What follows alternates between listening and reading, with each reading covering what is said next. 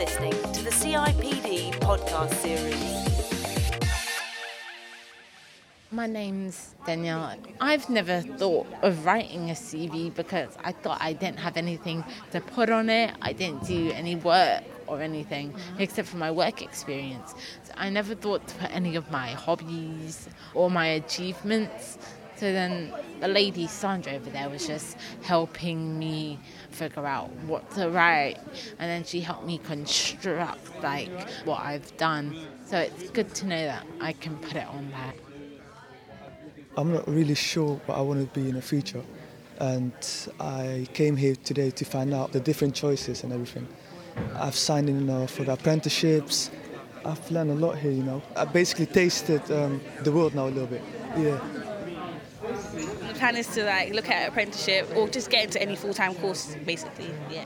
Okay, have you any idea what sort of apprenticeship you might fancy? Um, anything to basically with science or sports or just yeah or psychology. I'll look at psychology as well. So hopefully, I'll definitely find a full course that is for me. I went for an interview and it was a bit dodgy because I'm just not doing well talking in front of people. So. So, would it be handy for you then to be kind of have a bit of coaching about how to handle interviews, that sort of yeah, thing? that I'm going to definitely yeah.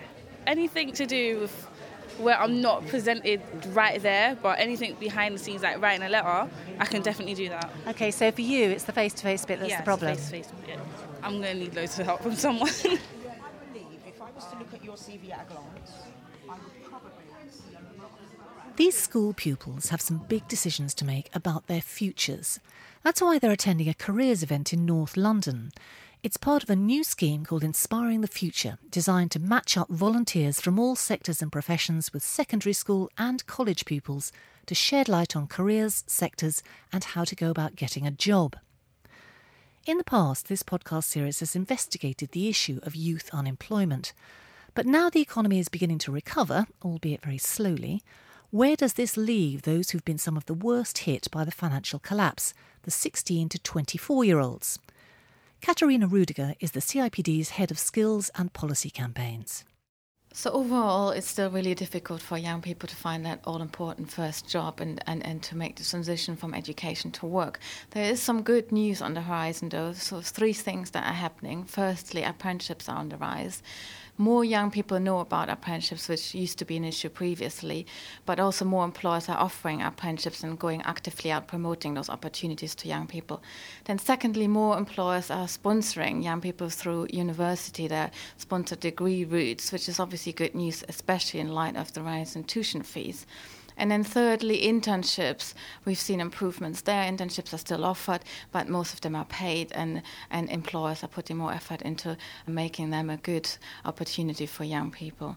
But overall, there's still a lot of issues, and we do see some young people trapped into the cycle where they do one internship after another, and where they can't get any experience, and then employers asking for experience. So, yeah, it's a sort of catch 22, really.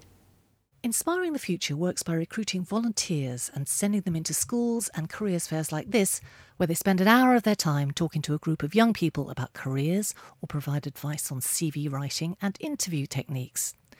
Nick Chambers is director of the Education and Employers Task Force, the charity coordinating Inspiring the Future. We did a big survey which looked at those young people who had no links uh, with business at all, you know, who are now sort of between 19 and 24. A survey of those 19 24 year olds said that if they had no sort of experience of the world of work before that age, 26% were now unemployed. By contrast, those who'd met a number of employers and had a number of sort of uh, engagements, uh, that dropped to 4%, so from 26% to 4%, just because they sort of had a better understanding of the sort of different roles and the, and the things they need to do to uh, get a decent job and to keep a decent job. Compelling evidence then that matching up young people with those in employment makes a big difference to their employment prospects. And it was out of this that Inspiring the Future was born. Kelly Duncan is the CIPD's volunteers manager for the project. Inspiring the Future is a project that allows volunteers from all industries, sectors, job roles to give the students a real well, a real life experience as to what their career journey was, why they made decisions. It just helps them realise from an outsider's point of view rather than having a teacher tell them about careers, um, and it really helps them kind of make decisions for their future.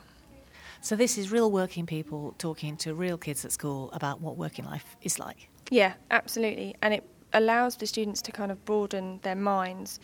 We found that most of the students we've spoken to recently, you ask them, Would you like to work in the NHS? And they think, Yeah, I might want to be a doctor or a nurse. They don't think about the wider possibilities within the NHS and All the other roles. marketing, everything, and they don't think about that. So having an employer come in will allow them to broaden their minds and actually think in different ways about their careers and what's actually available for them. The careers fairs go hand in hand with in school talks and blend exhibitions of internships and apprenticeships providers with CV workshops and insight talks.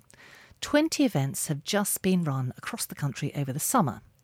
When volunteers sign up, they can choose whether they want to deliver a careers insight talk or CV or interview workshop or both. Inspiring the Future is backed by the government and leading organisations in employment and education.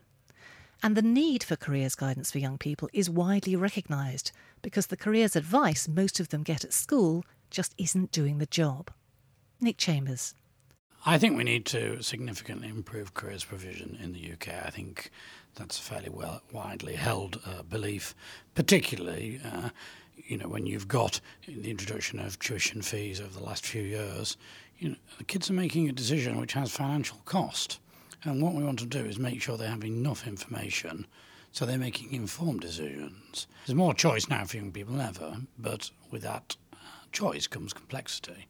And actually, it's quite hard to understand. There are so many choices. It's a bit like going to a restaurant which has a very, very long menu, and you spend a very long time and very undecided what to do. Whereas if you've got a shorter menu, it's easier to decide. I think for a lot of young people, they find this sort of complexity really difficult. And then they end up putting things off because they don't know quite what they want to do. They don't know the route for them. So often they sort of don't do anything, and then they sort of, if you're not very careful, you get, you know, you get into um, a period of not working, and then it get, gets really hard to get into the workplace. The CIPD is working with Nick's charity to get HR professionals into schools to talk to young people about their CVs and interview technique. Now they're looking for 5,000 volunteers willing to spend just a couple of hours once a year in a local state school or college. As well as running the volunteer programme, Kelly also leads CV workshops at Inspiring the Future events. So, can I ask how you put your CV together? Did you have any advice at school from careers advisors or teachers? Not really, they were too busy drinking coffee or something. I don't know. Okay. really. So this is something you've done all together on your own. Yeah. And have you with had? a bit of help with my mum as well, so. Oh, brilliant. My name is Rocky Lloyd. Um, I'm 16 years old. I currently am looking for a part-time work on the weekend, but I will soon be joining Haringey Sixth Form College to study law. So I'm just going to have a look through it and No perhaps identify some areas that we can change things around. Fantastic that you've highlighted that you can speak fluent Russian. Really, really good. Most of the young people that we've met are looking on the internet for a job, and that's it. Now, as you and I both know, to look on a site like monster.com, there's hundreds of applicants for one particular job. You narrow it down and you say to a young person, where else can you look for work? And they, they look at you with a blank expression like, well, I don't know, where else can you look for work? They don't realise that local papers, word of mouth, neighbours, um, even going into the job centre, they think that that's just where you go and sign on. It's actually you can get careers in there. You can National Apprenticeship Service are in there. Half of them don't even know what an apprenticeship is or what you can get from it. So on this section here, you can highlight that you're about to start a college course in September. You can highlight the length of time that it is and what you expect to achieve once you finish Okay, that. so So it's the Right, right, boxing yeah. that's your passion. Yeah, So you're a member of a club? A yeah, boxing Edmonton club? Eagles. Okay, Right. fabulous. Highlighting that you are a member of a club and a team would really show the employers that you are a team worker and that you're committed. I imagine. I thought, yeah, I could do s- with someone checking my CV because usually you do it online. So yeah, it's good that it came down here. That was really helpful. There's so much stuff missing that is available for them, but we just need to be the ones to, to show it to them. So there's a real hunger for the advice. Yeah, absolutely. Unfortunately, they're not receiving it at school or college where they should be. So obviously, it's our responsibility to to provide it because we know we can. Our members have got the knowledge, they've got the experience, and they're the best placed people to provide it. Anna Patterson is one of the volunteers. She's registered manager at CareWatch, a home care provider, and she has a background in HR. What I did, what I said to them was, you know, well, because you haven't got a job experience, that's sort of like the least of your um, the things you need to be concerned about. What we want you to look at is what sort of skill set you feel you have already within you. What things have you achieved so far in your life? Oh, we don't know. Yes, you have. Come on, think about it, dig deep. And so, well, tell me what you do at school. And, and, and some, one of them said, Well, I'm the captain of the, the football team. I said, Well, so the captain of the football team, what do you need to do? They said, Well, I need to organise them to get them to training. I need to ensure that they turn up with all their kits and things like that. So I said, Do you realise that's the sort of things that we for leaders in, in the workplace. It's a management job. It's a management role. You are actually doing things, you're organising people, you're helping to organise people, you're delegating, you are prioritising, you are also being a you know real good team player as well. And I said those are the things that you could put down in your CV to show that you know you have got already within you the skills that we need in organisations. This is a project with a social heart, and it works to address the essential inequality of access that still dogs the job market. Here's Nick Chambers again. It's unacceptable, uh, I think, to have kids' career choices entirely dependent on who their parents happen to be or which school they happen to go to. I mean, I think that's not a really fair way of uh, for our society to operate. So I think there's a sort of social issue, but I think you know, it's self-interest in a way of employers getting in there, talking about their sector. It's sort of talent pipeline. So it's in the employer's self-interest. There's a social interest, and also schools. You know, it's in their interest because they want their best for the students. So you've got a number of drivers. So you're finding that the employers who work with you see a real commercial imperative. This isn't philanthropy. Yeah, a lot of it is down to the bottom line. You know, they need to recruit people. A lot of businesses, you know, have got uh, are struggling in particular sectors to find the, the, the, right people with the right skills. Some sectors, we know, have got sort of an aging uh, workforce. You know, the, the nature of work and the nature of employment is changing rapidly, and the skill sets rapidly. You know, and if you're an employer, you know, you know, you need to be going in and talking to young people, uh, telling them the sort of opportunities, telling them the types of work, which is a way of you know, uh, talking about your company and explaining what your company has done. And according to Kelly, the volunteers find it incredibly rewarding. You can feel and you can see that they've been incredibly moved by the young people um, simply because you sit with a young person for 10 minutes and you see how hard they've got it. But knowing full well that something that you might have said to them, even if it's just one thing, that it has changed their opinion, and you know, in a week's time, they, that young person can go and find a job. So the young, uh, the volunteers, always say how rewarding it is, and can they do more?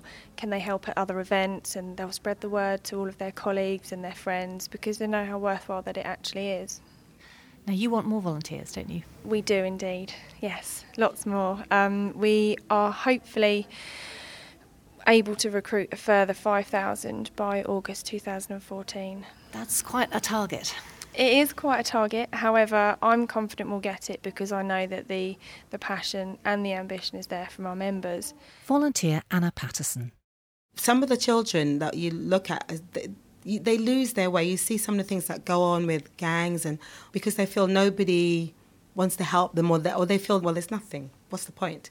And I think if if we can give, if we can get more people with a passion to give some meaningful stuff to children and give them some more guidance and share some of our own experience with them, and say, look, you know, you can do it. You don't have to come from a privilege background. You can come from an ordinary background. I've come from an ordinary background. I now run my own business. I want to give something back. So, yeah, I think inspiring the future is the way to go to help develop our next generation.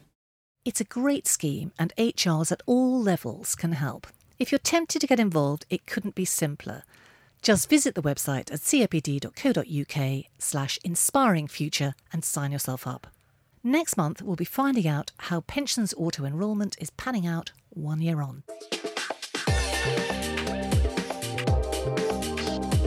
You've been listening to the CIPD podcast series.